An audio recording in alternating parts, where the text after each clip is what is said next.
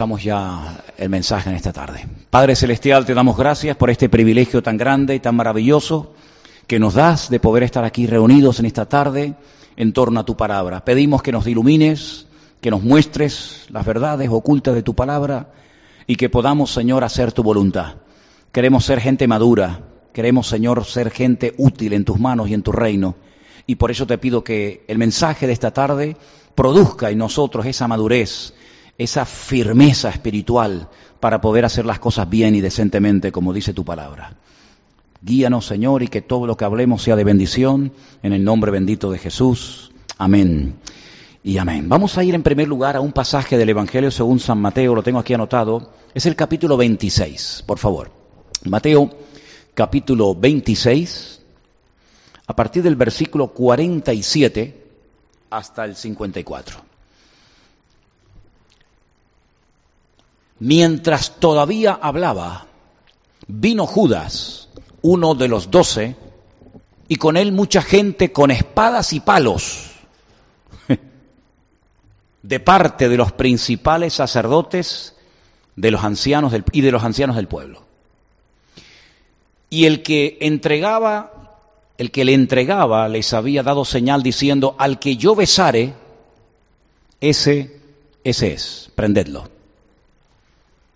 Enseguida se acercó a Jesús y le dijo, salve, maestro, y le besó.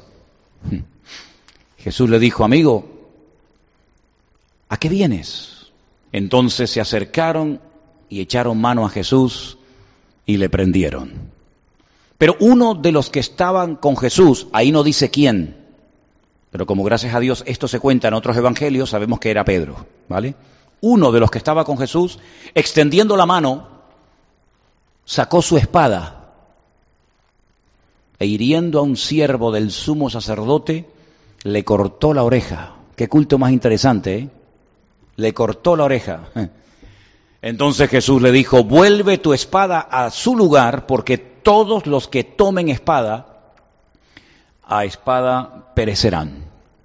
¿Acaso piensas que no puedo ahora orar a mi Padre y que Él no me daría más de doce legiones de ángeles?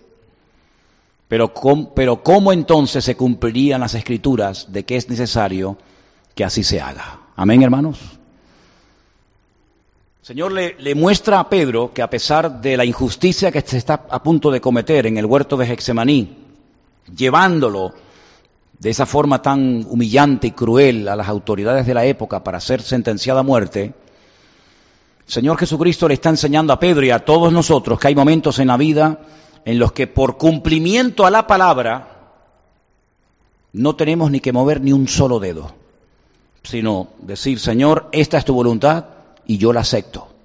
Y la historia está llena, llena, plagada de personas que aceptaron la condena a muerte no quejándose, no defendiéndose, sino diciendo, amén Señor, que sea tu voluntad. Y vemos que en la vida de Pablo, él no luchó, ni peleó, ni se rebeló contra los que le iban a aprender, sino que simplemente él decía, bueno, el tiempo de mi partida está cercano y entrego mi vida al Señor. Vemos, por ejemplo, en la vida de Cristo, que él le dice a Pedro, mira, pero vamos a ver, pero tú te crees que yo necesito que tú me defiendas a mí. ¿A dónde vas tú con esa espada, muchacho?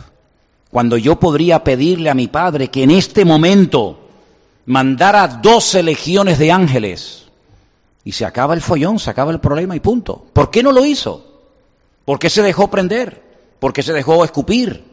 ¿Por qué se dejó que le arrancaran la, la barba a pedazos? ¿Por qué se dejó azotar? ¿Por qué se dejó humillar de esa manera? Porque dice él que las escrituras tenían que cumplirse. Y cuando detrás de mi sufrimiento detrás de mi, de mi dolor está la palabra de Dios y la voluntad de Dios, yo no me revelo, yo no tengo que defenderme, porque si esa es la voluntad de Dios, la aceptamos y punto. Amén, hermanos.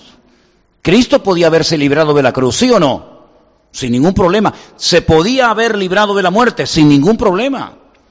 Se podía haber incluso descolgado, bajado de la cruz, sin ningún problema, no te quepa la menor duda. Pero ¿y por qué no se defendió? ¿Por qué se dejó que le pegaran, que lo humillaran, que lo crucificaran como si fuera un criminal? ¿Por qué? Porque así estaba escrito en la palabra de que tenían que ocurrir las cosas, ni más ni menos. Por lo tanto, él acata, él acepta la voluntad del Padre y él dice, yo no muevo ni un solo dedo, así que estate quietito, mete la espada y estate quietito, que yo me sé defender solo. Entonces vemos que hay momentos en los que el Señor Jesucristo acepta la voluntad del Padre sin ningún problema, no se defiende, no empieza a despotricar en contra de las autoridades, no empieza a, decir esto es una injusticia que están haciendo, pero ¿qué hacen? Sino que él se deja llevar y como cordero mudo fue llevado al matadero. Y así dio gloria al Padre. Pero hay otros pasajes donde no actuó igual. Hay otros pasajes en los que actuó con tremenda contundencia. Y los vamos a leer. Y el pasaje que vamos a ver esta tarde está en todos los evangelios. Luego tuvo que ser algo, créame, que les tuvo que impactar muchísimo a Mateo, a Marco, a Luca y a Juan, porque si no, no lo hubieran contado. Pongo un ejemplo. Hay muchas cosas que, por ejemplo, Juan cuenta en su Evangelio, que si él no las hubiera escrito, no nos hubiéramos enterado. Por ejemplo, la conversación que mantuvo con la mujer samaritana en, en Juan capítulo 4 el paralítico de Betesda, Juan capítulo 5. Si Juan no lo cuenta, tú y yo no nos enteramos de que un día fue a Betesda y salió un paralítico de 38 años. Juan capítulo 9, el sigo de nacimiento. Si Juan no nos cuenta ese milagro, tú y yo no nos enteramos. ¿Por qué? Porque es que no está en ninguna parte de la Biblia. Pero esto que vamos a hablar en esta tarde lo cuentan los cuatro, Mateo, Marcos, Lucas y Juan, lo cual quiere decir que fue algo muy impactante, algo que les, que les impactó muchísimo la reacción del Señor. Y vamos a leerla. Vamos a empezar, por ejemplo, por el Evangelio Mateo, Mateo capítulo 21, del versículo 12 al 13, los detalles que nos da Mateo. La, historia es muy larga, pero vamos a leer solamente dos versículos. El primero es este. Jesús entró en el templo de Dios y echó fuera a todos los que vendían y compraban en el templo. Los echó fuera. Volcó las mesas de los cambistas y las sillas de los que vendían palomas. Versículo 3. Y les dijo, escrito está, mi casa, casa de oración será llamada, mas vosotros la habéis hecho cueva de ladrones. Nos quedamos con el dato. Vuelca las mesas, vuelca las sillas y saca a la gente que está metida en el templo. Ahora, vamos a, a hacer un poco de historia. ¿Qué hacía esa gente ahí metida? ¿Quién les había dado permiso? Quiero, quiero recordarles que en la época de Jesús el sacerdocio estaba totalmente corrompido. Era una vergüenza. De hecho, los cambistas estaban allí por permiso de los dos sumos sacerdotes que para colmo eran familia. Uno era el suegro y otro era el yerno. Y entre los dos tenían un trapicheo dentro del templo que consistía que cuando la gente llegaba después de viajar kilómetros o días al templo para presentar los correspondientes sacrificios, llegaban y le decían, no, ese no vale, ¿por qué? Porque tiene un pelo que no, no sé qué, ese no vale porque no sé cuánto. Y entonces, ¿ahora qué hago? Bueno, aquí vendemos corderos, aquí vendemos ovejas, claro, ¿y a quién tenían que comprarle? A ellos. Así que eso era todo un comercio, era todo un negocio que había allá adentro con autorización y con respaldo y con apoyo de, de las autoridades religiosos de la época. Anás sabía que allí se estaba trapicheando en el templo, lo sabía y lo permitía. Y Caifás exactamente lo mismo. Es decir, a nadie se le ocurriría poner un tablón, una mesa llena de animales ¿eh? y cambiar dinero dentro del templo sin permiso de estos dos. Allí no se movía ni una mosca sin permiso de Anás y de Caifás. Luego los que están allá adentro no es que se colaron, sino que están allí con permiso y con apoyo de estos. Y cuando Jesús entra, que yo sepa, vamos a ver lo que nos dice Mateo, ya, ya, lo hemos visto, vamos a ver lo que nos dice Marco, vamos a ver lo que nos dice Lucas, vamos a ver lo que nos dice Juan, que yo sepa, Jesús no se pone de rodilla con las manos levantadas diciendo, Padre, limpia tu casa. No oró, tampoco se puso a reprender a los demonios. Porque es que hay algunos que se pegan todo el día reprendiendo a los demonios, que ni siquiera están. Porque es que hay algunos que tienen una facilidad espectacular para ver al diablo por todos lados. Ojalá tuvieran la misma capacidad para ver al Señor por todas partes. Porque yo veo a mi Dios por todas partes. Y si el diablo está en la esquina, ni me interesa. pero parece que hay algunos que han invertido el orden y están todo el día que si el diablo aquí, que si el diablo por allá, que si el diablo no sé qué, y el Señor dónde está. Entonces vamos a ver lo que nos dice Marcos. Quédense con los detalles que cada uno nos va dando.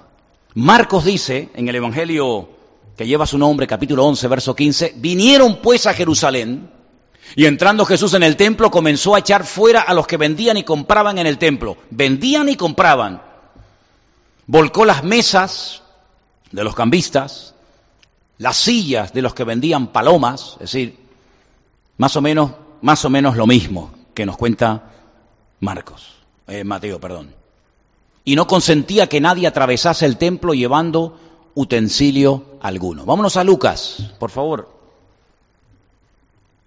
Bueno, el de Lucas no lo, vamos a leer porque es prácticamente lo mismo, está bien, no hay problema. Hay un detalle que no hemos leído que está en Juan, capítulo 2. Juan cuenta algo que se le pasó a Mateo, que se le pasó a Marcos y también a Lucas. No le hemos leído el de Lucas porque ya te digo es prácticamente igual que lo que hemos leído, pero quiero que presten atención a Juan capítulo 2 del versículo 13 al 16. Presta atención, es muy interesante la porción que tenemos ahí. Juan 2 del 13 al 16.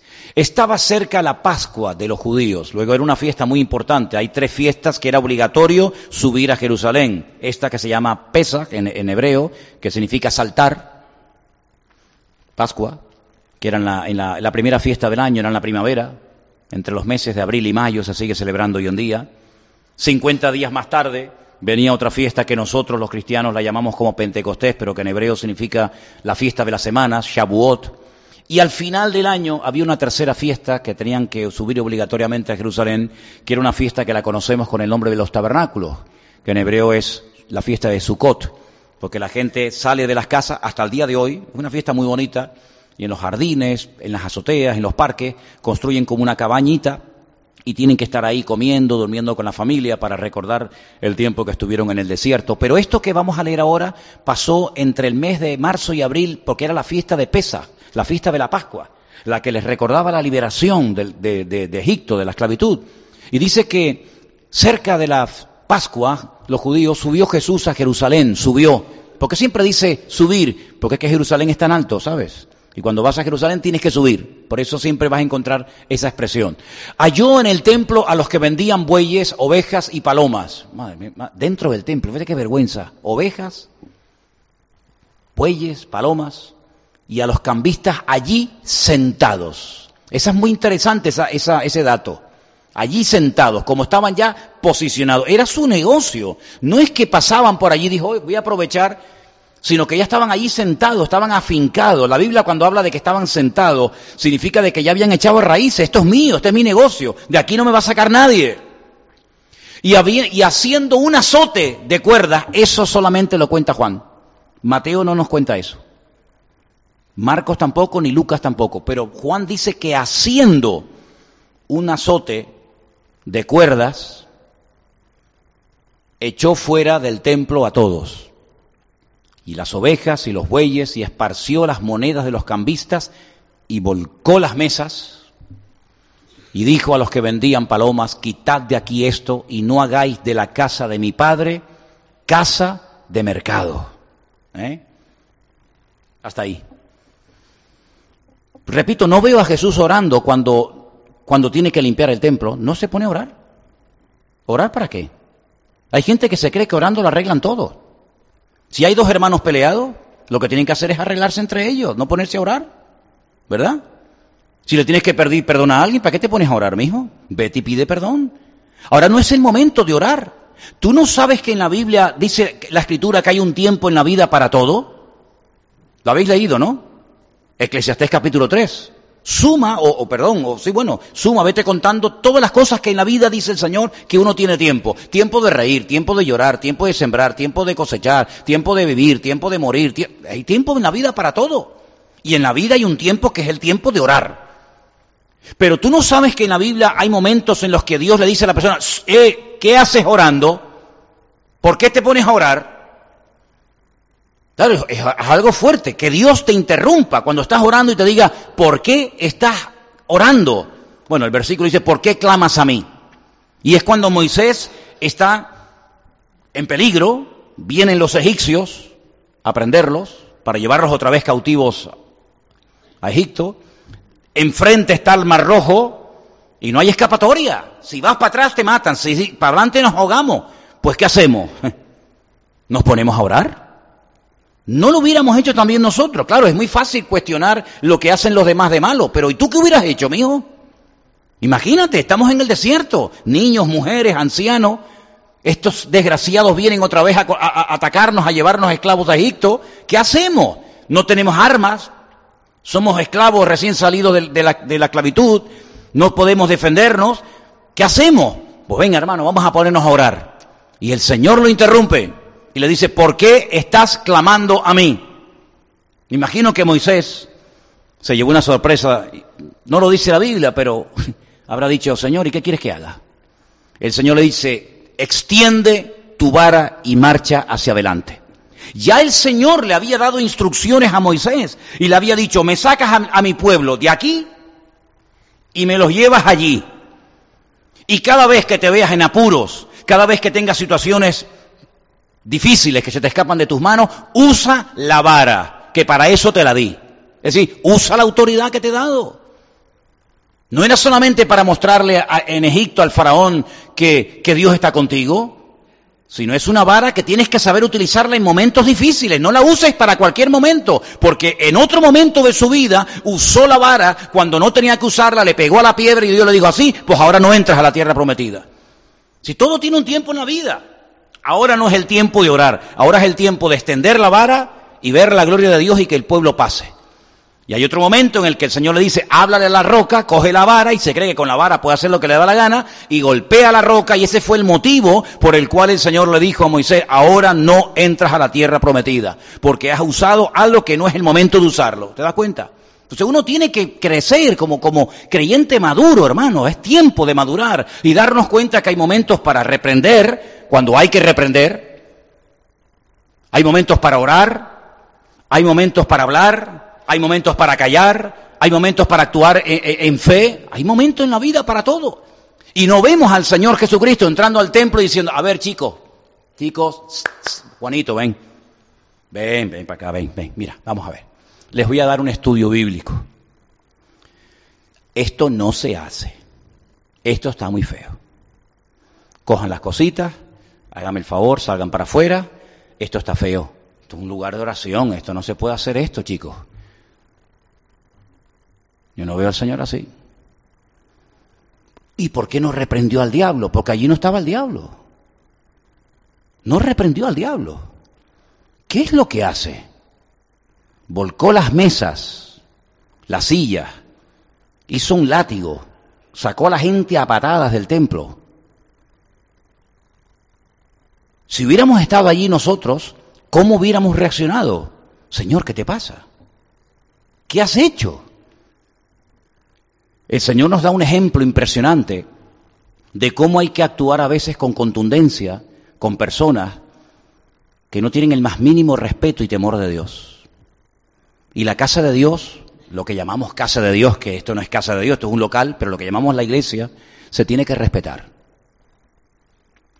Y en nuestra constitución, ya dejando tanto la Biblia aparte, en nuestra constitución una de las cosas que se dice es que los lugares de culto son inviolables. No puede entrar ni siquiera la autoridad sin permiso. ¿No se acuerdan ustedes cuando entró aquí hace años la Policía Nacional por una persona que se subió aquí arriba y empezó a hacer el numerito, que la Policía Nacional entró y se me puso aquí delante y me dijo, ¿usted nos da permiso? Primero para entrar, pero usted nos da permiso para subir a la plataforma y sacar a esta persona de la iglesia, le dije, les doy el permiso. Entonces subieron, cogieron y se llevaron a esta persona.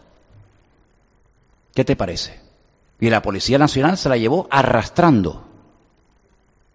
Arrastrando se la llevó. Entonces, amados hermanos, en la vida cristiana hay momentos para aguantar el chaparrón. ¿Vale? Hay momentos en los que el Señor Jesucristo dijo, Pedro, estate quieto, no te preocupes. Yo si quisiera salir de esta, vamos, sin ningún problema. Pero ahora no es el momento de defendernos, no es el momento de usar no la violencia, sino la autoridad. No confundan violencia con autoridad. Jesús no usó de violencia, Jesús usó la ira de Dios, porque dicho sea de paso, hay algunas personas que tienen un concepto mediocre de Dios. Es que Dios es bueno. ¿Y quién dice lo contrario? ¿Quién puede levantar la voz en un culto y decir, no, claro que Dios es bueno, ¿estamos de acuerdo, sí o no? ¿Y amor? Por supuesto, ¿y misericordia? Por supuesto. Y yo digo una cosa, ¿y quién mandó el diluvio donde murieron millones de seres humanos? ¿Quién mandó el diluvio al mundo? Donde murieron niños, mujeres, ancianos, matrimonios, animales. ¿Quién mandó el diluvio? Satanás mandó el diluvio. ¿Fue Satanás el que mandó el diluvio para acabar con la humanidad? Eso no dice nuestra Biblia. Nuestra Biblia dice que Dios le dio oportunidad a la raza humana a través de, Noé, que predicó durante mucho tiempo, casi 120 años, de que se arrepintieran y llegó un momento en el que Dios dijo, basta. Y Dios mandó un diluvio que no dejó títere con cabeza. Ya previamente había dicho, los que se quieran salvar no tienen por qué morir. Solamente es cuestión de ser obediente, meterse dentro del arca y se van a salvar. ¿Cuántos se metieron? Ocho personas. Noé, su mujer, sus tres hijos, Sencan y Jafet, con sus mujeres. Punto. Tuvieron más fe los camellos, los burros y los animales que los seres humanos. ¿Quién destruyó Sodoma y Gomorra? ¿Quién destruyó Sodoma y Gomorra por el fuego? Que hasta el día de hoy, cuando vamos al sur del Mar Muerto, se sabe dónde estaba Sodoma y Gomorra y cómo quedó aquello arrasado. ¿Quién mandó fuego a Sodoma y Gomorra? ¿Quién fue? ¿Fue Dios? Una pregunta. ¿Quién creó el infierno? Porque yo veo a la Nueva Jerusalén de una forma espectacular descrita en los dos últimos capítulos del libro del Apocalipsis, Apocalipsis 21 y 22. Una ciudad espectacular. Pero es que en el Apocalipsis también me habla de que algunos irán por la eternidad, no por un par de semanas, a portarse bien y después salen, sino por la eternidad, condenación eterna. ¿Quién creó el infierno? Si es que ustedes creen que existe el infierno. Porque hay iglesias donde no creen que existe el infierno. Porque algunos dicen, ¿cómo un Dios de amor va a mandar gente al infierno? Pues precisamente por eso. Porque Dios es justicia pura y amor total. ¿Te portas bien? Dios te va a bendecir. Lean el capítulo 28 de Deuteronomio si tienen tiempo y les interesa el tema esta noche. Si hacen esto, esto, esto y esto y esto, bendición tras bendición, los animales no se morirán, nadie abortará, todo será una bendición, todo será una maravilla, vendrán por un camino, por siete serán una bendición. Pero sigue leyendo, consecuencias de la desobediencia, un desastre, dice, hasta una hoja de un árbol que se caiga a tierra producirá pánico en vosotros. Enfermedades mentales, dice, yo las enviaré en el momento en el que se separen de mis caminos. Sí, es el mismo Dios yo no estoy de acuerdo cuando gente dice, no, es que yo, el, Dios del Antiguo Testamento era un Dios, mi madre, del garrote y tal, pero el del Nuevo es más suave. Entonces hay dos. El Dios malo y duro del Antiguo y el Dios bueno y suavecito, ¿verdad? Que parece que tiene una manga así de ancha que todo lo tolera y lo permite del Nuevo Testamento. Pues no, Señor, hay un solo Dios y a Él solo servirás y honrarás. Lo que pasa es que hay un momento en el que Dios en la historia demuestra su ira y demuestra su justicia y hay otros momentos en los que muestra su, su, su, misericordia y su perdón. Pero en la cruz, ¿quién permitió que le mataran al hijo? ¿Quién permitió que Pilato le echara mano? ¿Quién permitió que, que, que lo llevaran a la cruz? ¿Quién permitió? El Padre. ¿Quién abandonó en la cruz? Aparte de sus discípulos, etcétera, ¿quién abandonó fundamentalmente al Hijo? El Padre. El padre lo abandona, el hijo se da cuenta, nadie se dio cuenta de nada, porque allí está María, está Juan, está la Magdalena, está el centurión, pero, pero sin embargo él se da cuenta, dice, Dios mío, Dios mío, ¿por qué me has desamparado? Y el mismo padre abandona al hijo, ¿por qué? Porque en ese momento había cargado el pecado de toda la humanidad. Pero vamos a ver, si cuando uno peca y mete la pata no se siente mal, ¿sí o no? Imagínate cargar el peso de toda la humanidad sobre tu vida todos los asesinatos, todos los crímenes, todas las violaciones, todos los secuestros, toda esa culpabilidad, ponértela encima sin comértelo ni bebértelo, siendo la santidad personificada y yendo a la cruz a morir, no por mí, yo no tengo que morir por mí, yo soy santo, morir por aquel y por aquella y por el otro y por el otro, por los que habían muerto. por los que estaban vivos y por nosotros que aún no habíamos ni siquiera nacido. Y Él voluntariamente carga el pecado. ¿Quién permitió que le mataran al Hijo? ¿El diablo lo mató? Fue el Padre el que, el que permitió que Jesucristo fuera crucificado. Pero Isaías capítulo 53 dice, y después, cuando resucite, verá el fruto de su aflicción y quedará satisfecho. ¿Cuántos dicen amén? Luego, no anule, no, no, no, el amor de Dios no anula la justicia de Dios. De hecho, cuando vamos al libro de Apocalipsis, encontramos que hay un libro, un registro de los que son convertidos. Y dice la Biblia, y todo aquel que no se halló inscrito en el libro de la vida fue arrojado al lago de fuego y azufre. ¿Sí o no? Eso lo dice la Biblia. Bueno, pues hay iglesias que como eso fue tan fuerte, pues ya no predican del infierno, sino que eso es algo alegórico. Si cuando les interesa es literal, y cuando no les interesa es alegórico. Pues miren, hermano, yo veo al Señor Jesucristo que nos da ejemplo en todo. Hay momentos cuando coja un chiquillo y los niños saben, los niños no disimulan. Me acuerdo una vez le di un beso a un chiquillo hace, le picó la barba, ¿no? Es un adulto, aunque tú le piques con la barba, no, tiene que tener mucha cara para hacerte delante tuyo así, ¿no? Pero el chiquillo lo hace, el chiquillo lo hace, no se corta un pelo. Y el chiquillo cuando le dice, ven, y te, ah, o el chiquillo viene.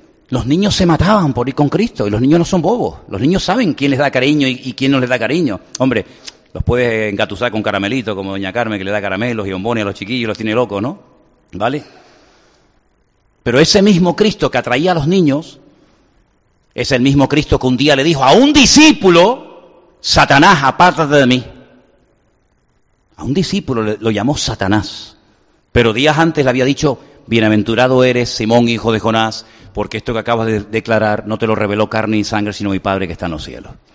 Es decir, vamos a coger todo lo del Señor, no solamente lo que nos gusta, no solamente lo que nos interesa, la ira de Dios también la cogemos, claro que sí. Y horrenda cosa, dice la Biblia, es caer en manos del Dios vivo. Tremendo. Vemos, por ejemplo, casos en la, en la Biblia tremendos, donde Dios a veces tiene que castigar a su pueblo, ¿o no? Dios tiene que castigar a veces a su pueblo y abandonarlo y permitir que otras naciones les ataquen. ¿Por qué? Porque la paga del pecado es la muerte y abrían la puerta y cuando iban detrás de otros dioses, cuando dejaban al Señor, cuando quebrantaban su palabra, el Señor permitía que, que vinieran los enemigos y, vamos, no, desaparecieron esta gente en la historia por la misericordia de Dios. Porque fueron perseguidos y masacrados por todas partes. Pero sin embargo dice la Biblia que las bendiciones siguen a aquellos que hacen la voluntad de Dios. El bien y la misericordia, Salmo 23, el bien y la misericordia te seguirán todos los días de tu vida. Cuando el Señor es tu pastor, sí. Cuando estás alineado con Dios, sí. Pero cuando haces lo que te da la gana, cuando en la iglesia eres una cosa y fuera eres otra, ni bien ni misericordia ni vaina. Lo que te va a seguir es la desgracia y lo que te va a seguir son las puertas cerradas y te vas a ver más solo que la una y te vas a ver que como que, como dice la Biblia, el Dios puso el cielo de bronce y la oración no pasa. ¿Por qué? Porque no estás bien delante del Señor. Dice la Biblia, la oración eficaz, tú no hablabas el domingo de eso, la oración, a veces he oído gente que mencionan versículos y yo digo, pero si no lo está diciendo mal. No, hermano, la Biblia dice que la oración del justo puede mucho, es que eso no dice la Biblia. ¿Cómo que no? No, no le quite a la Biblia, hombre. Cítela bien. La oración eficaz es la que puede mucho. Eso es lo que dice la palabra. Como aquellos que dicen, y Dios bendice al dador alegre. ¿Dónde dice eso? No la Biblia, ¿dónde lo dice, mijo? Dios ama al dador alegre, dice Primera de Corintios. ¿Dónde dice la Biblia que Dios bendice al dador alegre? Yo creo que Dios bendice, claro, pero no me cambien los textos y los amaña a su manera. Dios ama al dador alegre, que lo bendice, claro, pero no me cambie una cosa por otra. Entonces vemos en la palabra de Dios que el Señor se enfadó que el Señor volcó las mesas, que el Señor echó a patadas con un, con un látigo que él mismo se hizo y lo sacó de allí a todos. Y dijo, esto no lo voy a consentir, esto no lo voy a permitir. Habéis convertido, y además sabían lo que estaban haciendo, ¿sabes? Porque una cosa es pecar por ignorancia, pero estos no eran ignorantes. Estos no eran ignorantes, estos querían aprovecharse de la gente, aprovechando las fiestas, aprovechando que subían miles de judíos a Jerusalén para presentar sus vidas delante del Señor y los sacrificios. Estos se querían aprovechar de la gente y estos estaban allí sentados, posicionados, esperando la ocasión como los buitres, esperando que venga la gente para decir, no, ese cordero que traes no vale, el que vale es el mío. Y la gente, la pobrecita, ignorante, pues compraba y tal, y, aparte decían que los precios que ponían de aquellos corderos eran terroríficos, abusivos, pero como la forma de acercarse al Señor en aquel tiempo era a través de animales, si no traes un animal, no entras a la presencia de Dios hasta el año que viene que venga. Entonces la gente hacía, hermano, todo tipo de esfuerzos y de sacrificios, ¿verdad? Pero queridos hermanos, gracias al Señor que esos tiempos acabaron. Ya no es por nuestros sacrificios, ya no es por nuestros méritos. ¿Qué méritos y esfuerzos vamos a hacer para ganar nuestra salvación o el favor de Dios? Ninguno. Todas nuestras justicias son como trapos de inmundicia. Ya les dije en su día en hebreo lo que significa trapos de inmundicia, ¿se acuerdan? Todo eso el Señor lo considera nada. Pero cuando Él tiene que obrar con contundencia, cuando Él tiene que ponerse en su sitio y decir, esto no lo voy a permitir, el Señor lo hace. Entonces yo no quiero, hermanos, que ustedes tengan el concepto, primero, de que el Señor se equivocó, porque el Señor no se equivocó. Amén, hermanos. El Señor no se equivocó. Y cuando ocurran en otras ocasiones, que espero que no, pero si, bueno, si ocurren en otras ocasiones situaciones de personas que vienen a perturbar, de personas que vienen a mofarse del Evangelio, de personas que vienen a, a creerse que los cristianos somos idiotas, y los cristianos no somos idiotas. Los cristianos no somos tontos. Pues que tengan claro que en este lugar se respeta. Y cuando venga la gente a este lugar, que viene voluntariamente, y voluntariamente se van, que sepa que hay unos mínimos. ¿Cómo me dolió cuando una política de Madrid, una chica que está en un partido político, entraron a una iglesia católica, hicieron allí un desmadre y se casi casi se desnudaron? Eso es una falta de respeto. No nos debemos de alegrar ante semejantes cosas porque eso es un disparate, eso es una falta de respeto terrible. Mira, aunque lo hicieran en una mezquita musulmana, me da exactamente igual. Hay cosas en la vida que hay unas rayas que no se pueden atravesar. Hay unos mínimos, hay unos principios de educación, de, de, respeto, y yo sé que en el mundo eso, esos valores y esos, esos límites como que ya se han perdido. Pero no, Señor. Nosotros los cristianos sabemos hasta dónde podemos llegar. Y sabemos que hay momentos de, bueno, de, perdón, de misericordia, pero de decir, no te pases ni un pelo conmigo, ¿eh? Se lo dije una vez a uno, digo, no te pases ni un pelo conmigo, porque tú me conoces como cristiano, pero si tengo que dejar el, el, el título de pastor para ponerte en tu sitio, lo hago, amigos. Y por eso es muy importante, hermanos, que todos tengamos el mismo sentir.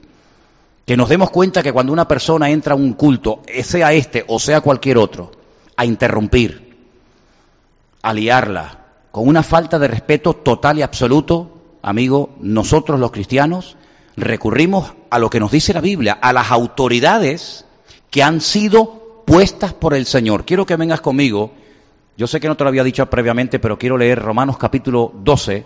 En Romanos capítulo 12 hay unas palabras muy interesantes que de vez en cuando deberíamos de leer porque la Biblia nos habla acerca de cómo el Señor establece, de cómo el Señor pone en nuestro camino a las autoridades para que las respetemos y para que recurramos a ellas cuando sea necesario.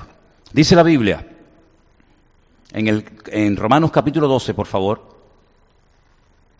Romanos capítulo 12, capítulo que habla acerca de los deberes cristianos, versículo 19, por ejemplo, no os venguéis vosotros mismos, amados míos, dejad lugar a la ira de Dios, porque escrito está, mía la, la venganza, yo pagaré, dice el Señor. Si tu enemigo tuviere hambre, dale de comer, si tuviere sed, dale de beber, pues haciendo esto, ascuas de fuego amontona sobre su cabeza, no seas vencido de lo malo, sino vence con el bien el mal. Y ahora mira lo que dice, sométase toda persona a las autoridades superiores porque no hay autoridad sino de parte de Dios y las que hay, ¿qué dice? Por Dios, han sido establecidas. De modo que quien se opone a la autoridad, a lo establecido por Dios resiste, y los que resisten acarrean condenación para sí mismos. Versículo 3, porque los magistrados, las autoridades, la policía, etcétera, no están para infundir temor al que hace el bien, sino al malo ¿Quieres pues no temer a la autoridad? Haz lo bueno y tendrás alabanza de ella, lógicamente. Porque es servidor de Dios para tu bien. Es servidor de Dios, está puesto ahí para nuestro bien. Pero si haces lo malo, teme, porque no en vano lleva la espada. Bueno, hoy en día ningún policía lleva la espada, pero lleva la porra, ¿no? ¿No? ¿Vale? Bueno, en Venezuela sé que algunos llevaban un machete. Yo por lo menos de niño me acordaba de aquello, ¿no? Y dice, pues es servidor de Dios, vengador para castigar a todo el que hace lo malo. Por lo cual es necesario estarle sujeto no solamente por razón del castigo, sino también por causa de la conciencia. Entonces, hay unos impuestos, nos podrán gustar más o menos, pero hay que pagarlos. Hay unos límites de velocidad, nos pueden gustar más o menos, pero hay que, hay que respetarlos. Hay unos vados, hay unos lugares donde no se puede aparcar y en estos días estamos viendo todo un desfile de los últimos vados que se han puesto por la calle. Claro, llega la gente, aparca, pum, multa que te pego. Amigo, es que no me gusta. Bueno, a mí tampoco me gustan muchas cosas y no me queda más remedio que aceptarlas. Luego, primero, partimos de la base de que Dios ha puesto en nuestro camino una serie de normas, dentro y fuera de la iglesia. La iglesia no es una anarquía, hay iglesia donde cada uno hace lo que le da la gana, pero se equivocan. La iglesia es el lugar donde más orden y donde más respeto tiene que haber. De aquí para arriba, los que no están en alabanza no tienen por qué subir a tocar instrumentos. usted no tiene aquí que subir para nada. Usted es músico. No, entonces ¿para qué sube? En el sonido. ¿Para qué sube usted a opinar del sonido si usted no está en el sonido?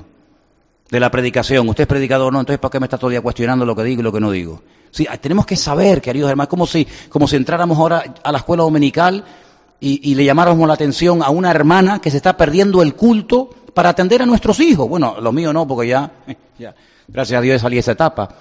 Entonces, tiene que haber un respeto a los, a los músicos, al pastor, a los diáconos, a, los ujieres. Eh, me acuerdo que una vez un hermano me dijo, oye, le dije a tal persona que por lo que sea no se puede sentar aquí y me dijo, a mí si no me lo dice el pastor no te hago caso.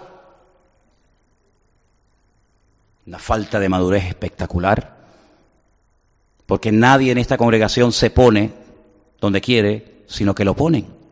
Y cuando hay un ujier en la puerta, ese ujier no se ha puesto solo, ese ujier lo hemos puesto nosotros. Por lo tanto, merece un respeto. Como las maestras economenical, como los niños, exactamente como todos. Eso de puertas para adentro, pero de puertas para afuera no estamos exentos de cumplir las leyes del mundo, siempre y cuando, subrayo, siempre y cuando no vayan en contra de lo que dice el Señor. Como por ejemplo se encontró Daniel en una situación donde no lo dejaban orar. Prohibido orar durante X tiempo. Y Daniel dijo, de eso nada. ¿Por qué? Porque por encima de la ley humana está la ley de Dios. Y si la ley de los hombres me impide orar a mi Dios, lo siento, mi hijo, pues vas al paredón, pues llévame al paredón, no hace falta, no, hay ningún problema. Es decir, nosotros no estamos exentos de cumplir con las normas, de cumplir con las cosas del mundo. Me acuerdo que una vez había un grupo de hermanos en, una parte de la península, claro, por aquí no se pueden dar tantos datos porque está toda la gente con las copetas siempre, mira lo que dijo, mira lo que dijo. En un lugar de La Mancha, cuyo lugar no quiero acordarme, había un grupo de hermanos que se fueron al campo y comenzaron a construir como una especie de chabola, una especie de, no sé, de, sí, eso, como de chabola, para hacer una iglesia. Y vino la policía y la policía les dijo, aquí no pueden ustedes ponerse a construir una iglesia. Es que estamos alabando al Señor. Me da igual, como si están alabando a San Pancracio. Aquí eso no se puede hacer. ¿Y sabes cuál fue el argumento del pastor a la, a la policía? Esta tierra le pertenece al Señor, porque la Biblia dice del Señor es la tierra y su plenitud. Y aquí construimos una iglesia. Eso es sacar las cosas del contexto. Eso es sacar las cosas del contexto. Usted no puede coger mañana, irse a un terreno privado y construir una iglesia o ponerse ya a acampar sin permiso. Es que somos cristianos. Y con más motivo todavía, con más motivo todavía, el mundo tiene que saber que nosotros los cristianos cumplimos las leyes del mundo. Y algunas no nos gustan. Algunas tal vez nos pueden, las podemos considerar un tanto injustas. Pero como cristianos tenemos que respetar las leyes de Dios y las leyes de los hombres. Y termino diciendo algo que el Señor Jesucristo nos enseñó. Darle al César lo que es de César y a Dios lo que es de Dios. Si tenemos este concepto bien claro en nuestra vida, interiorizado, nos vamos a dar cuenta que hay momentos en los que Dios tiene que actuar con contundencia, con seriedad. No es el momento de orar ni de reprender, es el momento de comportarse con autoridad. Defendiendo la propiedad de Dios, defendiendo el honor del Señor, defendiendo el respeto a Dios. Y a veces se puede dialogar, gloria a Dios, pero es que hay, hay momentos, hermanos, en los que no se puede dialogar. Y entonces me gustaría que todos y cada uno de nosotros, primero, si entra en algún momento determinado una persona al culto a interrumpirlo, primero, nosotros no nos vamos a descentrar, sino vamos a estar, ¿qué es? Hay alguien que está cantando, seguimos cantando. Es momento de predicación, seguimos escuchando la predicación. No, no, nos, no nos produce un caos, todo el mundo nervioso, preocupado. Usted no se preocupe, que vamos a actuar lo mejor que se pueda para solucionar el problema. Y, y hermanos, damos gracias a Dios que estamos en España, ¿eh? Porque si nosotros tuviéramos la iglesia en Irán, o en Arabia Saudita, o en Marruecos, o estos países que vienen y tienen todos los derechos habidos y por haber, pero que si nosotros fuéramos a los de ellos, no podríamos ni llevar una Biblia bajo el brazo, probablemente ni, ni nos dejarían congregarnos. Probablemente ni nos dejarían ir a un lugar con la palabra de Dios en la mano. Pero damos gracias a Dios de que aquí tenemos una libertad, gracias a Dios, que ha costado mucho esfuerzo y sacrificio conseguirla, porque en este país ha habido persecución y en este país se ha prohibido leer la Biblia. Y yo me acuerdo, yo no tengo tanta edad, pero yo me acuerdo en varias ocasiones llevarme desde la Plaza del Charco detenido a la comisaría del Puerto de la Cruz, porque en aquellos tiempos no se podía hablar en aire libre y quitarnos los folletos y tuvimos que aguantar el chaparrón. Pero gracias al Señor que hoy por hoy hay una libertad Vamos a valorarla, vamos a respetarla, pero no vamos a bajar la guardia, porque el enemigo lo único que quiere es poner nervioso al pueblo de Dios. Lo único que quiere es perturbar y robar la paz. Pero a Cristo les recuerdo, amados hermanos, que la paz nuestra le costó la vida. No dejes que nada ni nadie te robe la paz ni la bendición de Dios de tu corazón. ¿Cuántos dicen amén? Oramos, cierra tus ojos, por favor, ahí donde estás. Vamos a darle gracias a Dios que Dios nos, ayude a madurar, a aprender, a poner la mirada siempre en el Señor, confiando en Él. Dice la Biblia, encomienda. ¿eh? Dirige al Señor tu vida, tus oraciones. Espera en Él y Él hará. Alabado sea Dios. Pero eso no significa de que vamos a bajar la guardia. El pueblo de Dios nunca debe de bajar la guardia. Nunca. El pueblo de Dios siempre tiene que estar alerta y lo sugieres ni te cuento. Como esos perros que tienen los pastores en los rebaños que están todo el rato mirando al horizonte, por si acaso ven las orejas del lobo y automáticamente actúan y ladran y van a por él. Exactamente igual la iglesia del Señor, los hijos de Dios, tienen que estar atentos, velando, orando, no ignorando las maquinaciones del enemigo, las acechanzas del diablo, sino siempre cubriendo la iglesia, los jóvenes, los niños, la vida de los pastores, etcétera, con la sangre de Cristo, unidos, orando, velando, siempre, Señor, protege, cuida, bendice tu obra, aparta al enemigo, y siempre con esa actitud, aleluya, de gozarnos, pero con un ojo mirando al Señor y con otro ojo abierto, siempre pendiente de los peligros que pueden venir en el, en el futuro. Te damos gracias, Padre, porque tu palabra nos advierte, tu palabra es lumbrera, nuestro camino nos ilumina la vida, la mente nos muestra cómo tenemos que actuar ante adversidades, ante luchas.